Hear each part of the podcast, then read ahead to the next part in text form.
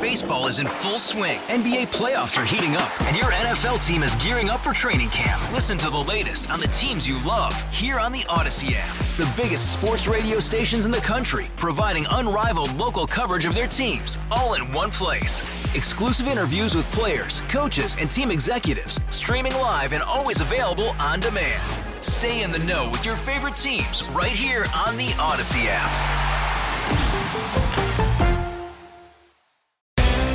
These are the stories that highlight our region's grit and grace. Ordinary people of greater Philadelphia becoming difference makers. It's Philly Rising on KYW News Radio.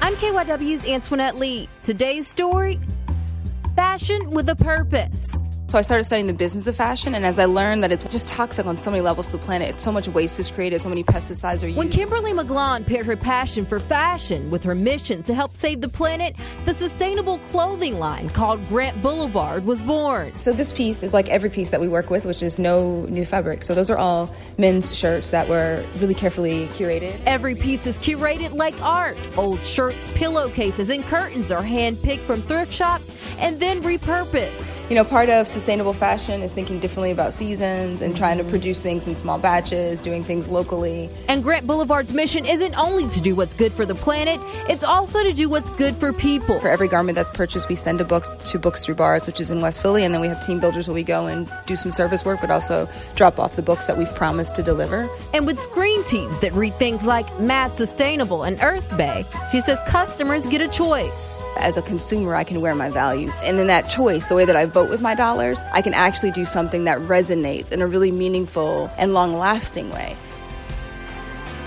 If you know a difference maker who should be featured on Philly Rising, go to kywnewsradio.com slash Philly Rising.